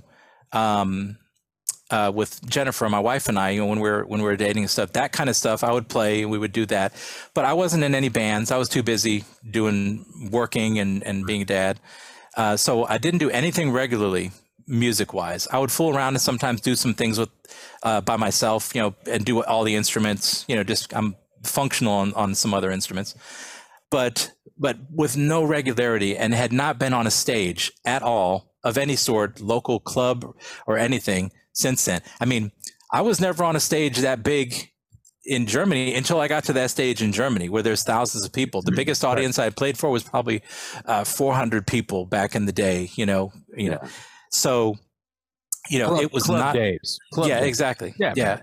What And- about the other guys in the band? Were they active musicians, and, and and if so, to what degree? And then tell me about the first time the you know the the the, the all of you guys got together for the first time and Right. started banging out the Yeah, old. were you guys terrible or Yeah, was it okay? No, no, it was actually okay. Um, we did. I'm, I'm, I'm a pretty organized person, and I'm, I guess, kind of like the organizer and leader of of the band. So, uh, and also being a, in technology like I'm in, it's like we're going to use these tools to make sure you know we're going to get this online platform set up so I can put all the songs out. You guys can learn your parts, start working on them, that kind of thing. So to answer your first question about the level of of musicianship of the other guys in the bands and their over the years, um, our one founding guitarist Hal Dunn, uh, who was a part of this and has been a part since we got back together, uh, had not played guitar in probably uh, 25 years Wow. at all, but but had a guitar, you know, and enjoyed it, and and had so once that call went out to Hal and is like, How hey man, this is how many strings did it have on it? I'd, I'd say one Did at he that have point. an amp? One rusty. did he even have an amp? Yeah, no, he actually had a, a- a small, you know, just a small practice amp and a guitar from back in the day. He always had it, but he too was working through his career and and just doing that. And um, so he really had to come up to speed quick on the stuff and and pick up the tunes and some of the songs because he wasn't in the band for a certain part of the period. He was there in the very beginning of the band, but not through some of the recording years. So there was new material for him to pick up uh, as well uh, our other guitarist uh, was was a a mutual friend. His name is Todd Grubbs, and he is the only one in the band who has been a musician straight through, and he uh, has always played guitar. Has had a uh, was gave lessons for years, and now has his own music school for several years. So he was the one. He was kind of like a ringer and I knew, and we're best friends, had recorded several things, you know, in in the past, but I was like, okay, I know if Todd's in the band, musically we will be solid because he is rock. He's like a rock and and super talented. Went to Berklee School of Music, you know, just one of those kind of guys. Yeah. And so I knew he was going to be solid. Our bass player was initially Ed Hauser, who appeared on uh, our our demo Iron Coffins, and in the movie you'll see what happens because a large part of the story of one of the hurdles we had to to get over and is what happens to Ed after practicing with us for six months and had, then having to step aside literally like a month and a half before the gig. Some health Um, issues, right? Right, exactly, because he had been an- a helicopter pilot in the army Okay. and lots of tours of duty and coming for hard landings and it just totally messed his back up is just all kinds of compressed discs and he's you know he ended up needing surgery two weeks before we were supposed to play ah, and that's so you start he- getting into the film like Yeah. I was, and then that happened, right and you're like, "What? Oh i know i know but believe me that uh, we're, that we're was- getting on a plane pretty soon." yeah you know, Yeah, and that that's why the whole you know just happenstance of what happened with our other bass player who had you know from the Dead of Night demo, Greg Culbertson, who had just happened to reach out literally after not. I tried to call him when all this stuff started coming up, but could not find him, could not reach him, and hadn't talked to him in ten or twelve years. So we're like, okay. So we went with Ed. It just miraculously he had called out of the blue one day and said, "Hey, man, you know, just wanted to see what's going on." I'm like, "You're not going to believe what's going on." you know, I can't believe you called me. It's like I tried to get messages through to you. He's like, "Yeah, I'm sorry about that." but uh, so they were the other guys were fairly, uh, yeah, they weren't coming in cold. And Doug was always familiar with the tune. so vocal wise, he was pretty much good, ready to go. Um, I had been once as soon as we started with this whole process, I had started to work the songs up myself and really grind them in. So every day I was playing our full catalog of what we were going to play, um, and getting used to it. So when we when we finally got into the room, into the rehearsal space, Right. it was absolutely not a a train wreck. It was encouraging. It was like, all right, everyone has put in their time to start learning parts. At least for these first, you know, four songs that we started working on or whatever, it's like, all right, we're going to be able to do this. We we're going to be able to pull this off. Um, and you know, so that that took a little bit of the edge off. Is like, okay, we're going to be able to do something. It's just, you know, how good is it really, you know, going to be? And then all the logistics of everything, you know, of figuring out how to get to Germany and being over there. And that's not what we do. So, by so yeah, time, I hope that answers your question, Dave, about. Yeah, by, by the time you flew over there, did you guys feel pretty confident that you, you know, you, you guys were going to be able to nail it? Or were you still kind of like, well, we did the best we could in the time we had, and we're just going to get up there and wing it and hope for the best? No, I think we were confident. We put in we put in the work uh, we were confident in that we had put in the time and we're familiar with the songs. Um, but it was more the just the unfamiliar familiarity of being in that situation and knowing where to go and what to do and you know dealing with a uh, you know okay getting on stage and like during the gig we we actually had a there was a uh, a technical issue that popped up about three songs in with uh, a cable that was causing a uh, like a, a, low end kind of feedback mm-hmm. issue sometimes and you know that's not something we deal with you know we didn't we we didn't we did prepare kind of if something if we need to do this or do this but you know so we kind of be like all right what are we going to do you know uh, we got to let them come out and figure this out do this do that but again, it, it, was fine. You know, we ended up getting through it. Doug bantered with the audience a little bit, and we just kind of kind of walked through it. But those are things you that come from experience, and the experience we just did not have of being out and playing. We we did back in the day. If this gig had happened in 1986, it'd be like, hey, no problem. But yeah. happening when you know we're bald and you know 50 years old and up there in front of a, a crowd. So, uh, but yeah, it was we were definitely not overconfident. We were very much uh, had our, had the nerves, you know, yeah. about it. But also, I know we had talked enough to be. It's like, listen, let's just enjoy this. We've put in the work. Uh, you could actually see. I would I would record some of the the rehearsals and actually recorded the first very first rehearsal we had with uh, our bassist Greg Culbertson when he came back in, when he rejoined about a month and a half before to try to, you know, come on board and, and come up to speed. And that's out on YouTube. Actually, if you go to our, our channel out there, you can see some clips because I had recorded that and I was like, wow, this actually sounds pretty good. So let me put out these clips of us playing through that last demo and, um, just to give the fans something to see. It's like, hey, we are out here and working on this stuff, and you can see, you know, we sound okay. Um, so yeah, it was it was definitely we had put in the time, but by no means were we like, oh yeah, we got this. Yeah, it was kind of like, all right, we think we're gonna do all right, but yeah. we'll, we'll see how it goes. What bands are on the bill uh, the year that you went out there? Oh man, it was five years ago now. Let me think. Um, I think like Flotsam and Jetsam. Nice. Um, yeah, you know, I'd have to I'd have to look at the one of the one of the things. I'll, I'll get you a a copy of the thing, but it's like um, there were, oh, it was a band from Denmark who who had come back together. Uh, Heavy Load, uh-huh. I think nice. was, was, that yeah. who that was? Um, Hittman from I believe they're up in New Jersey and California. I think. Yeah. Um, so, who are some of the big headliners that, that people would like? You know, I'm sure you were looking at the bill, going, "Oh my God, I can't believe we're playing this festival with some of the handful of bands you've owned their albums since you're in high school." Was there any Scorpions or Accept or Exciter or anybody like that on the bill? No, no, not on this bill because that level band they'll they'll have band. This festival will have bands that uh, you know you'll get bands like like Loudness or you know and Riot okay. and.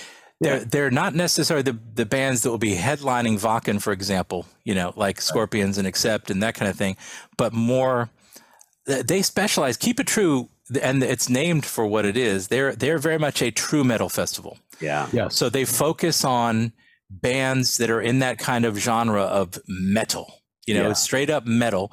And they also specialize in trying to reunite bands sometimes that are have not been together. Like they'll try to bring bands that are haven't necessarily been together for a while, um, or bands that just are more the underground type favorites uh, that that will that will play the other festivals like Bang Your Head and and Wacken and some of these, you know, but they won't be the headliners. They'll be somewhere on the you know uh, you know They'll- early they'll afternoon play, circuit. They'll play in the daytime. Exactly, Right. exactly. They you might know, play there's the nothing main. wrong I- with that. like I've I've played Bang Your Head with Watchtower. It was in Mm. 2000, and we went on at like 3:30. Uh, Mhm. but it was the same stage that like Scorpions and Krokus. Exactly, exactly. Yeah, yep. And and and like another band that plays, they weren't playing there uh, this year, but like Jag Panzer, for example, Yeah. who I actually saw at Bang Your Head. I was at Bang Your Head in 2002 with Fozzy, believe it or not, and, Cool. and Jag Panzer was there, and got got to be friends with them. But uh, but yeah, so it, it it's more of a festival of that, and like I said, I just off the top of my head, with so many bands having played there through since then, I'm like, oh yeah, who else was on there? But Yeah. that's the kind of bands that they really specialize in, and it's a very uh, like uh, the crowd is very like I said, it's just true metal. There's Yeah, it's just the yeah. old school denim and leather. They they live it. It is not a They- thing where They still collect demos. They Yes, still do tape yes. Yeah. trading. That's the kind of people that are at Keep It True. The other festivals seem to be um a little more did you- I'm not, I don't want to say they're they're a little they're a little more money. I don't want to say that Mm. because No, but they are. of- They're more polished and more party atmospheres. Granted, Keep It True was a party, but it's they're also just so invested in the music Yeah. and the fact that they love to see their favorite bands. You know, like in the movie, you saw the reaction of the people when we went to that pre-party, and Yeah. you know, like uh, the the man who I was talking to. Um, um, oh, I'm totally blanking on his name right now, but. Uh, he was crying almost because he's like, This is a dream come true that you are standing here for me. I've been a fan for so long. I never thought I would see you guys in person. I feel like a kid on Christmas morning. And I said to him, I said, No, we're this is our dream coming true. You know, this is amazing. So I was going to ask you about that because you Mhm. you've obviously been away for a long time, and and the nature of the festival and the the loyalty of those types of fans. When you do finally show up over there, I was going to ask you what was the most uh, meaningful or rewarding interaction you had with a fan, knowing that you're going over there to see people who thought they'd never see you uh, perform and now all of a sudden there you are. So it's it's like you said, there's this dichotomy. You're living your dream, they're living their dream. I mean, I'm sure there was had to be a lot of emotional exchanges throughout your your your time there. Right. Yeah, it, it, it mm-hmm. really was. And I think, and just, you know, just by chance, that, that interaction that I had at that pre-party, you know, speaking you know, to, to that gentleman was one of the best because he was so excited and so happy. And uh, it was emotional for me because as I told him, I said, this is what I dreamt about doing 30 years ago. Just having my music mean something to someone, having people hear our music and and having it touch them like my favorite music touches me. It'd be like if I met Rob Halford back in the day or or Bruce Dickinson, you know, just it's that kind of thing. That their music was the soundtrack to my life, and it blew my mind that my music was the soundtrack to someone else's life. And You're that, you're you guys are both the fan and you're a fan and he's a fan, but you know you, you you're a creator of music. You're inspiring inspiration. right, It's, e- the- exactly. it's full circle. It's, It it's- It's, it's a figure eight. You know, it's, Yeah, going it- and going and it's a a, closed loop. It is, yeah, it was. And there were other, there were absolutely several more of those encounters, you know, that, that weren't captured where people would just come up either to myself or to Doug, you know, and other people and say, I am so glad you're here. You have no idea how long, you know, I never thought I'd be able to see Siren play live. You know, I listened to, to, you know, your music and, and everything and tried to, you know, sent away for your shirt and, and did this. Um, and this was no, I mean, the biggest, of course, example of this was the person that I talked about, uh, Frank Hernshaw, who was the one who had actually made that connection and reached out to Oliver at Keep It True, because Frank is literally the biggest Siren fan on the planet. He he was such a big fan back in the day when he was a, a teenager. He made his own patch, you know, like back patch, like a pretty good size. I mean, it's like you know, it's a top shoulder pipe size patch, you know, of Siren, and has a picture of it, you know, of his old vest. He made his own patch and was just such a huge fan, and so uh, yeah, he and we had him introduce us because he actually hosted us when we went over there, and such a great guy. And we had him introduce us from the stage, and he says it. It's like this is my dream come true, you know, after 30 years, and he meant it meant meant every word.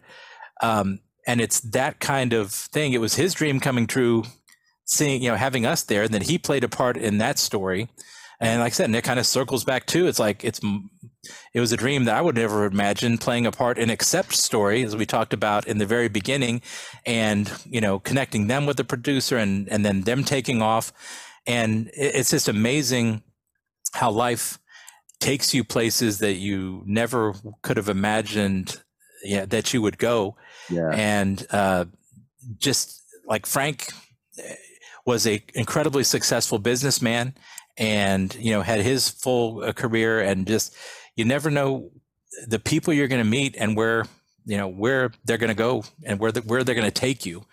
And now frank actually retired from what he was doing in the corporate world being a, a, senior executive in a, in a large large company in germany and has his own label.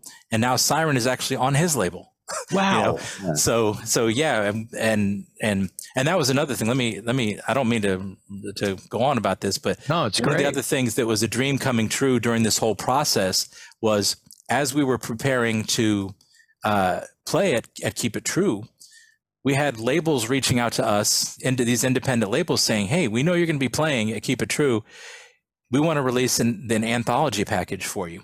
Mm-hmm. And uh, to so that it can be available at Keep It True to the distributors. And we're like, really? You want to do that? So we had our first package that came out, which was came out at Keep It True, was just an amazing set that was all of our old demos, the initial single, a replica of the single that we had. Wow. Our full uh, full first album, unreleased stuff. It ended up being a triple vinyl set so three full discs and a replica of the single. So four discs in total, as well as like a double CD version of it with huge booklet of of history and pictures.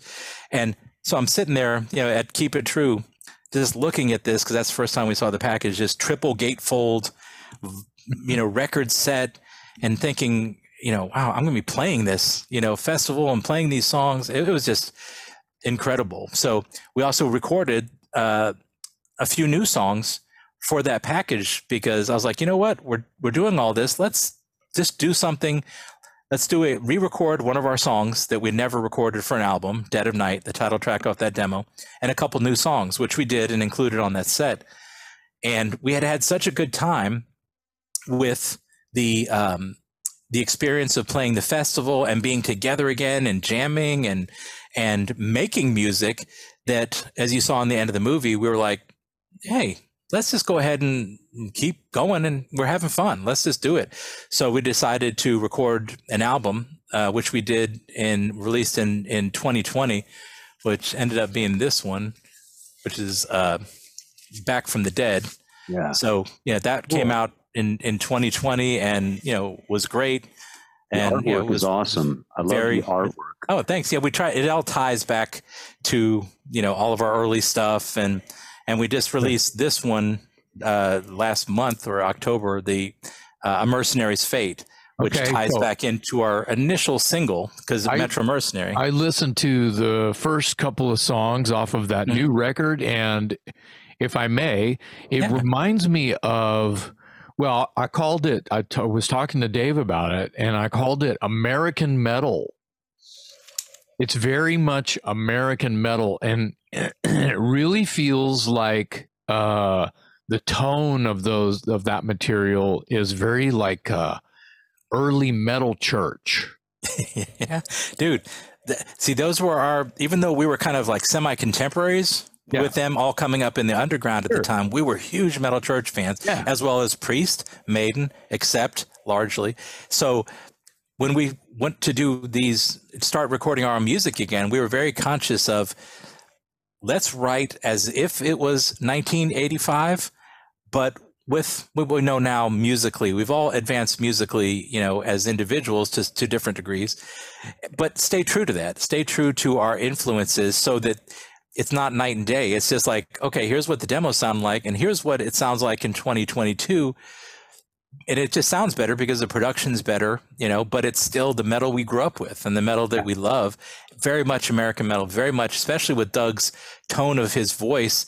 Uh, yeah, I mean, especially like the Mike Howe type uh, metal church. You know, there's that mm-hmm. little bit of gruffness, but still singing with tones. You know, I mean, you're very familiar.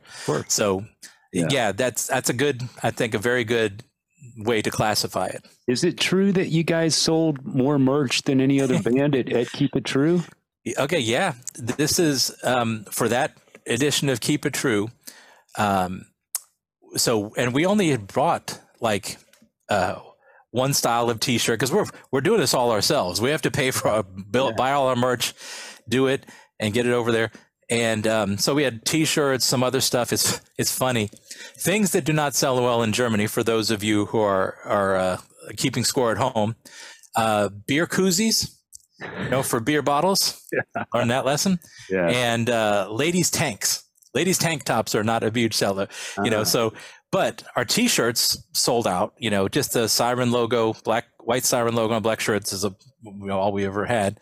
Um, and then we sold. We did have an allotment of the album sets from um, you know from the labels who did it. So we were able to sell our own allotment, and um, and yeah, so we totally based uh, pretty much other than those couple items, we sold out of everything. So when we were, I was settling up the merch uh, sales at the end of the the festival, a uh, our my friend Frank Hernshaw I mentioned was there, kind of also there because he was speaks German fluently and you know was kind of helping go through, and they were talking, and after we had finished and you know got the money and we were walking back, Frank said, "Hey, just so you know, they." He told me that you guys did the highest grossing merch you know for for the festival here you know as of right now which is you know pretty much everyone is settled out other than the last couple hours of the show.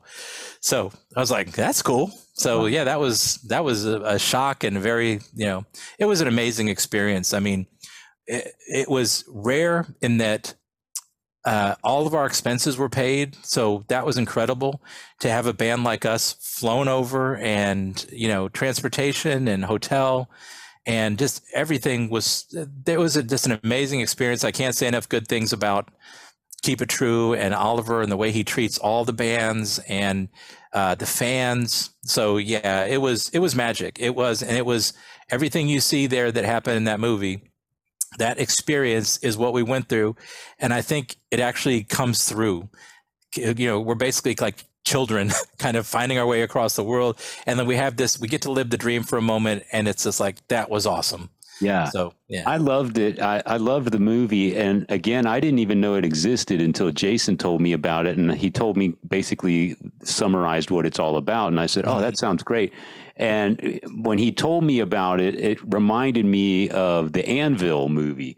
Mm-hmm. you know the anvil movie i thought was great too because oh, yeah. it shows sort of the unglamorous side of being in a band and the reality of being in a band and the long hours and the crappy vans and the crappy gigs and the, and the fighting the promoter to get paid. All and then you go back to your day job and it's just it shows sort of the drudgery but it also shows the spirit that drives these people you know as as impossible as the odds are these people just won't give up and so anvil is very much like that and your story uh, kind of had some elements of the whole cinderella story or the don't count us out kind of thing and right. so I loved it. So anybody that hasn't seen this movie, and again, it's called "I'm I'm too old for this shit" or "I'm getting." yeah, I'm too old for this shit. Yeah, a heavy metal fairy tale. I'm too old for time. this shit. So if you're listening to this and you're familiar with the Anvil movie and you liked it, I would recommend this movie. I would recommend this movie anyway.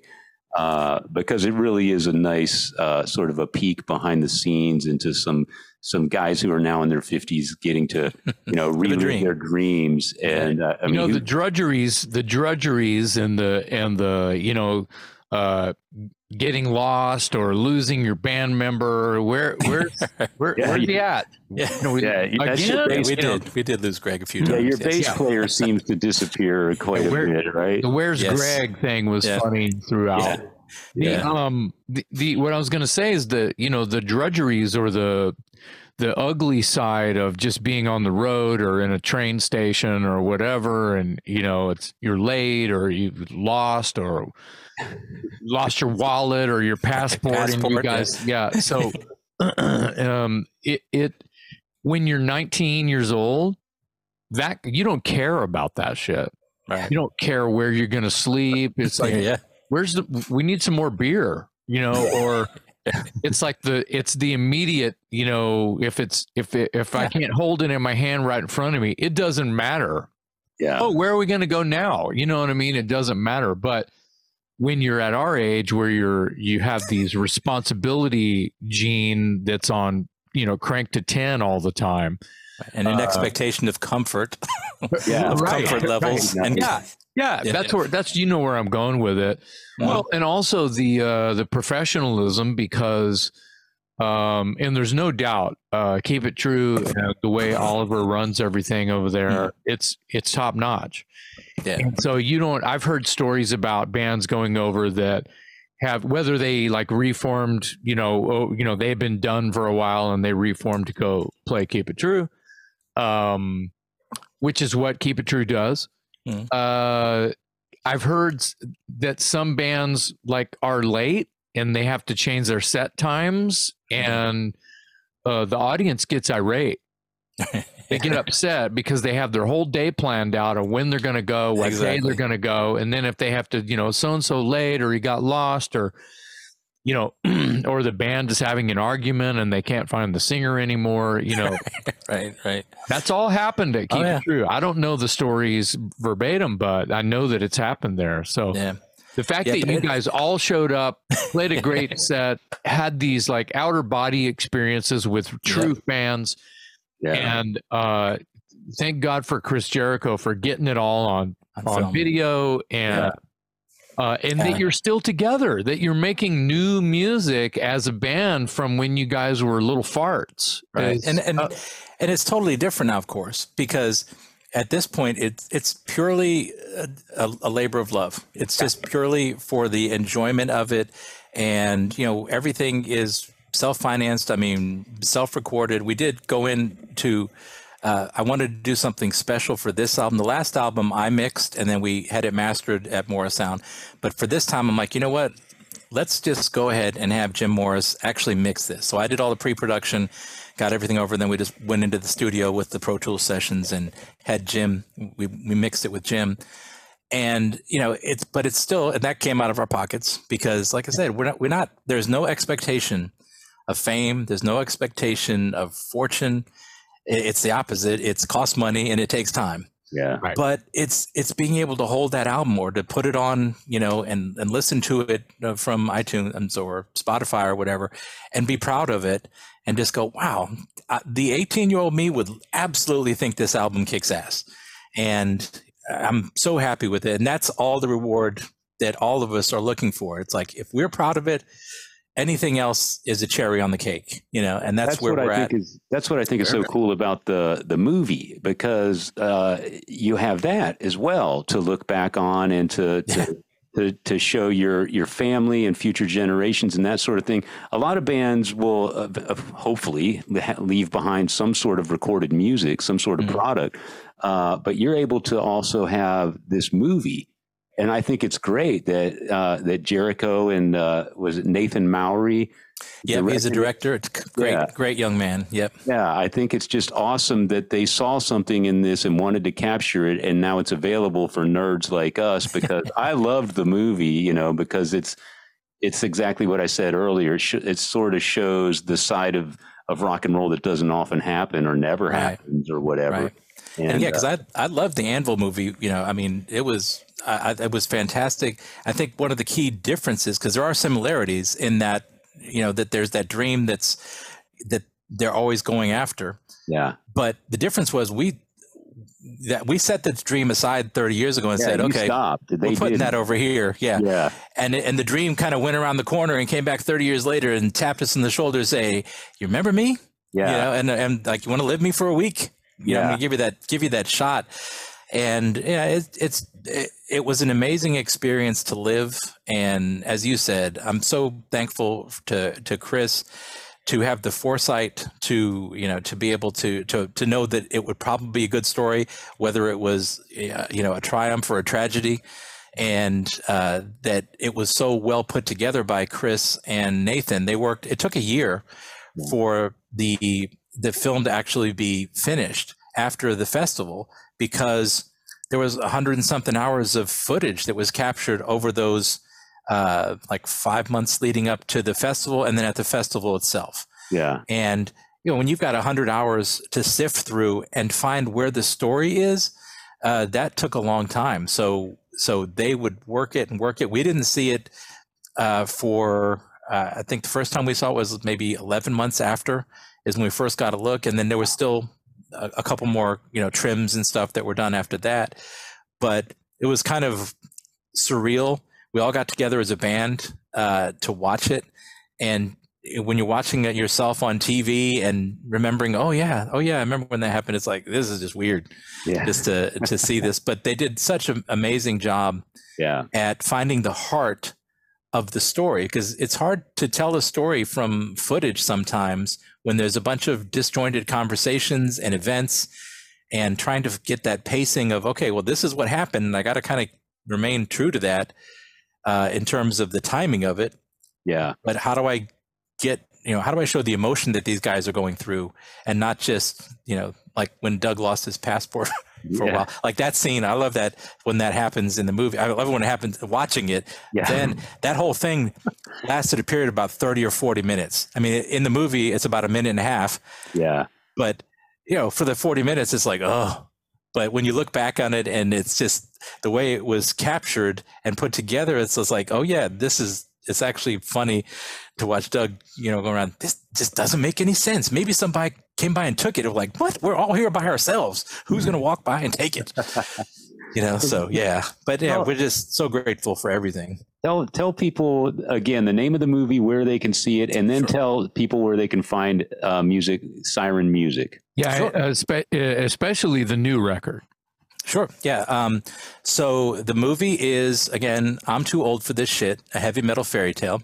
And if you if you put in uh, in Google just Siren Metal Band, you'll be able to find pretty much all this stuff because you know it's it's been out there long enough now where we've had enough coverage and reviews and that you'll find it. But uh, if you it's on all this the streaming platforms for rent. So like if you go to Amazon Video uh, and put in you know I'm too old Siren. You, you would find it or YouTube or Google Play, you know, iTunes, all those the normal places, Vudu. But you can watch it for free on some of the uh, service like Tubi.com, T U B I. You can watch it there. I think they put some commercials in it. Uh, it does air on cable, believe it or not, sometimes. It's been on like AXS TV, which was totally weird. I watched it on TV just to, to know, to watch the commercials because I'm like, I'm a, you know, I grew up in the 70s, you know, largely, and then into the 80s. And I'm like, I wanted that TV experience. So I'm sitting there going, okay, okay, I'm watching a commercial in a movie about me, you know, on the, Yeah. and that, and that was something else, not to digress. It's like, I always, I was, I thought about this because it blew my mind. If I could go back in time, I wa- I was sitting there watching that movie, the movie on TV, actual TV. And I said, if I could go back in time to one of the rehearsal rooms and be like, okay, Ed, listen, this is Ed from the future. I'm coming back to tell you. I know it's 1984, but in 2022, you are going to be sitting in your home watching a movie about Siren, you know, on TV. A movie. And I'm like, oh my God, I must be rich and famous. And be like, yeah, about that part. Okay, I got to go Yeah. you know, um, but yeah so you can watch it on tubi for free um, Okay. if you go to uh, we, we're just setting up now so that it, it's currently licensed for for viewing in uh, through Gravitas Ventures. So they have like a North American license on it, uh, exclusive for North America, and we're just getting it out now where some people can watch it internationally. If you go to too old for this movie.com, so it's like I'm too old for this movie.com, uh, you can see all the ways to watch the movie. And you can also watch it right there if you're international. So any international uh, viewers of the of the show here can go there and rent it. It's like three bucks uh, to rent it for a few days. Um, you can also buy DVDs and Blu-rays on Amazon. That's through through Gravitas if you're a physical collector. Cool. And if you go to um, uh, uh, our our mainly our Linktree is probably the best way. Just Linktree Siren Band US, all one word. So link T R E, or you can go to sirenbandus.com and that'll take you through our YouTube page. But if you just search Siren Metal Band in Google, you'll find us. Siren Metal Band. We're Right. you know there are plenty of other siren bands out there, but you know we're pretty But much they're not metal. yeah we're the, the and you'll see us. So you can't mistake us. It's like there's the old guys. Yep. well, man, your story is just uh, is is incredible, and I'm I'm so happy for you, man. I, I you know I, I just love a story like yours, and and you don't hear them very often. You always hear the story about the guy that used to be in a band and had to give it up because it happens to so many Yes. uh, you know, and, and it happens to talented and worthy people, Oh. man. It's just a, it's a game of numbers. And, uh. I, I love the fact that, you know, 35 years later, you got that call. And, uh, and I love the fact that it was captured in a film. I think that's awesome. So, Yeah, it's it's great, and I, I appreciate you guys so much for having me on. It's so cool, Jason, how our paths ended up crossing just through all these. You you you really have the full story now on how Yeah. how I ended up talking to you and all the paths that led there. You know, through the years, and uh, you know, it and I love it, and I appreciate you guys having me on and letting me uh, you know talk about the incredible experience we've had. Of Yeah, course, man. Of course, we we could probably do a part two and uh, and talk about you know what's happening with, of course, with Siren, but with you and um and who who you met this week, who you're going to meet next week, because it sounds. But to that's me, the thing, man. As a fan, it's just, it blows my mind. It's like, how do I know these people? yeah. Right. Well, the the whole like uh, you know Rich and Chris and Andy uh, connection, and then the Wolf connection, and and Gabby. I mean, let me ask you this: they were, you know, someone was telling me it might have been like Uwe from Accept, or Hmm. Maybe uh, I can't, I can't remember. Uh, Chris, maybe, or I don't know who told me that Gabby Hoffmann used to write their lyrics. oh yeah, Like a lot Gabby- of the old Gabby- accept lyrics. Yes. Like she Oh, yeah. wrote the lyrics. I've heard Oh, that before. she was de- she was Deaffy. If you look on all those albums, it says "Accept" by Accept and Deaffy. She is Deaffy. So she wrote stuff starting from um, starting on the uh, Restless and Wild album. okay. So Restless and Wild, Balls to the Wall, Metal Heart, Russian Roulette. That's pretty much virtually all Gabby. wow. Yeah, because she she was a powerhouse, and not only being their manager and bringing this band up, she is a story of, of legendary proportions herself. Holy and shit. and being a woman, I mean, talk about being Sharon Osbourne manager level strength woman in this business before anyone else. She brought Kiss to Germany. Dokken, you know, was responsible for him getting his first record. I mean, just all kinds of stuff, and took on the challenge of Accept because she first heard them was like, "There's no fucking way I'm gonna do anything with this band. Have you seen this singer? you know, there's no way." But but she's like, finally they they wore her down in this company she was with, and Wow. she's like, "All right, but I'm gonna go to this band and tell them you are going to do exactly what I say," and they were like, you know, from like 18 to 20, you know, years old, but without question, you know, and this and that, and I will make you famous. And they're like, okay. And she did, and they did. And she was like, yep, we're going to do these choreographed moves. We're going to do this. This is the kind of thing. And she had the best command of English and was, is also very creative and talented. So, so she was the lyricist. So yeah, when you're singing balls to the wall or, you know, all these other tunes, Princess of the Dawn, you, it's, you know, you're, that's her. And the lyric Yeah. is heavy as fuck. I'm not saying that doesn't matter that it's, you know, uh, Uh, she's amazing. Yeah. she's- Gender hasn't makes it has no boundaries. I don't ki- give a shit. But No, no, she's fact- amazing. the fact that she was the manager is uh, Yeah. is, is she a talented musician on top of all of that? Can does She's she not. play? No, she is not a musician. She Okay. is not. She is incredibly sharp. Uh, you Very know, sharp-minded, very Yeah. smart, very strong, very able to hold her own in a incredibly male-dominated field. Like the stuff she has told me through the years, because remember she she was their manager, working all of the deals, all the tours, even up through, not only through the initial part, but through the through the re-beginning of the band back in in 2009 and getting going again, and all the tours they did up until uh, a couple years ago, uh, about a year ago. Yeah, about 2019, I think, is when she basically said, "Okay, you know, I'm done. I'm going to go ahead and trans transition over now to Wolf and the other companies, you know, that can can also help in the touring companies and stuff like that." So, Yeah. but yeah, and it's ac- it's actually funny now that I think about it. One of the you're talking about the circle. So I'll make this this quick because my connection. Yeah, I had that connection with Accept, but the Riot connection. Well, uh, with the new Riot with with Riot Five. of course. I didn't really have that personal connection with them until 2019. Okay, on the the 70,000 tons of metal cruise. Mm-hmm. So Accept was headlining the 70,000 tons of metal cruise that year, and they called me and said, "Hey Ed, do you want to come on this cruise? You can have your own cabin." And I'm like, "Yes, yes, I do." so so I joined them, went went on the cruise, and Riot Five was on the cruise. I'm like, "Yes, you know this is awesome. I love them." So that's how I met Mike Flyntz. And we became friends on the cruise because I went up to him and said, Hey, man, I've been a fan of Riot since 1980. I mean, my first liner note credits ever on, a, on an album, my first, very first liner note thanks is on Fire Down Under. You're on, On the- Fire Down Under? Yes, on the back of the album itself. And I'm like, I was 15. Okay, I was 15 years old. That's my How first did that liner note. happen?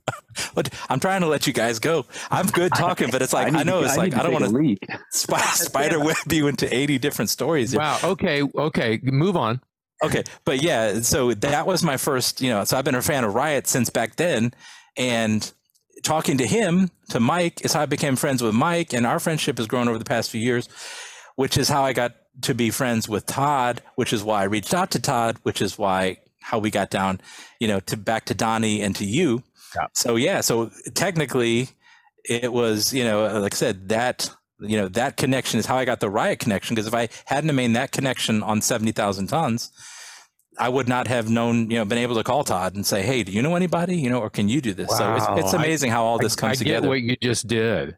Yeah. I, saw. I see it. It's tangible now. Yeah, and I actually brought. I'm such a huge fan of Riot Five because Accept was fairly, especially Wolf and Gabby, fairly pers- like uh, private people. You know, you know from meeting. Well, I actually brought the. I I went and saw Riot in the uh, the venue that was inside the ship. They were playing uh, like the the club, big club kind of thing. Videoed it. Went straight up to Wolf and Gabby's cabin and said, "You need to see this. You know, look at this." and showed them and like, wow, you know, this is amazing. So the next day I brought them out onto the pool deck when Riot was doing their set so they could see. And, and that was, and Wolf was like, yeah, this is, you know, these guys are absolutely great. Yeah. So it was cool. So then I got to tell Mike that it's like, you know, hey, because he's a fan, of course, of, of Wolf. And I said, yeah, Yeah. I, I pulled, made sure I pulled them out to watch your set because they don't really go and watch other bands. So, but yeah, it was, it was cool, man. I love how it's all come together to this moment right now because that just shows you how the universe works, you know? Well, and if you're and if you're uh, the things that you fell in love with when you were a young budding, you know, half dumb heavy metal fan, 16, 17, 18 years old. I mean, that's as that's our that's everyone's story. But to be to be in love with it, like truly in love with it, these things are going to happen. Or or or they're not. But if you're if you're really like you're obviously um have some sort of you're a smart cat and you, thank you. but you love heavy metal on Yes, top of that it's probably not helping you be a smart cat but because headbangers get such a bad reputation until they meet you my friend Oh yeah, well, it's it's you know that's the thing, man. Like I said, it knows no gender, and it also Right. you know eh, there are so many headbangers who are leaders of Fortune 500 companies now. Yeah. You know, and right. you know, and in every line of work. That's the thing. It doesn't matter if it doesn't matter if you're a mechanic. It doesn't matter if you're like a software engineer like myself, you know, or a, a CEO of a company. Music is what speaks to us, and you know, I, all day as I'm working, I'm listening to all these these bands and new bands that I discover because it's in you. When that when the What- music's what- in you, it's in you. what people and we'll we'll leave each other with this if, if i may. Uh you know you you it either speaks to you or it doesn't. Yep. you either understand the language it is or you do not. Therefore it should be easy for you to ignore and not talk shit about it Yeah, yeah, yeah. That's very true. It's like you can leave it over there if you don't want to to deal with it. But Or, Well, if or- you don't- or, if it's- or if be you in don't- love with it and never shut up about it, which, which, is, Yeah. which is us. So that's the opposite side of it. which is why we have this goddamn podcast exactly. no, but thank you guys so much. I, I I can't say enough how much I appreciate you having me on, and I'm glad our Absolutely, paths crossed and we can be friends now. You know. yeah it's Yeah, our it's our it's our pleasure thank you Thanks so much for being on the show, man. That was a great story. Uh, everybody needs to check out the movie. I'm getting. I'm too old for this shit. Look up the band Siren, Siren Metal Band. That's it. Ed Aborn, drummer for Siren, our special guest today on the Talk Louder podcast. Thanks, Ed. Thank you.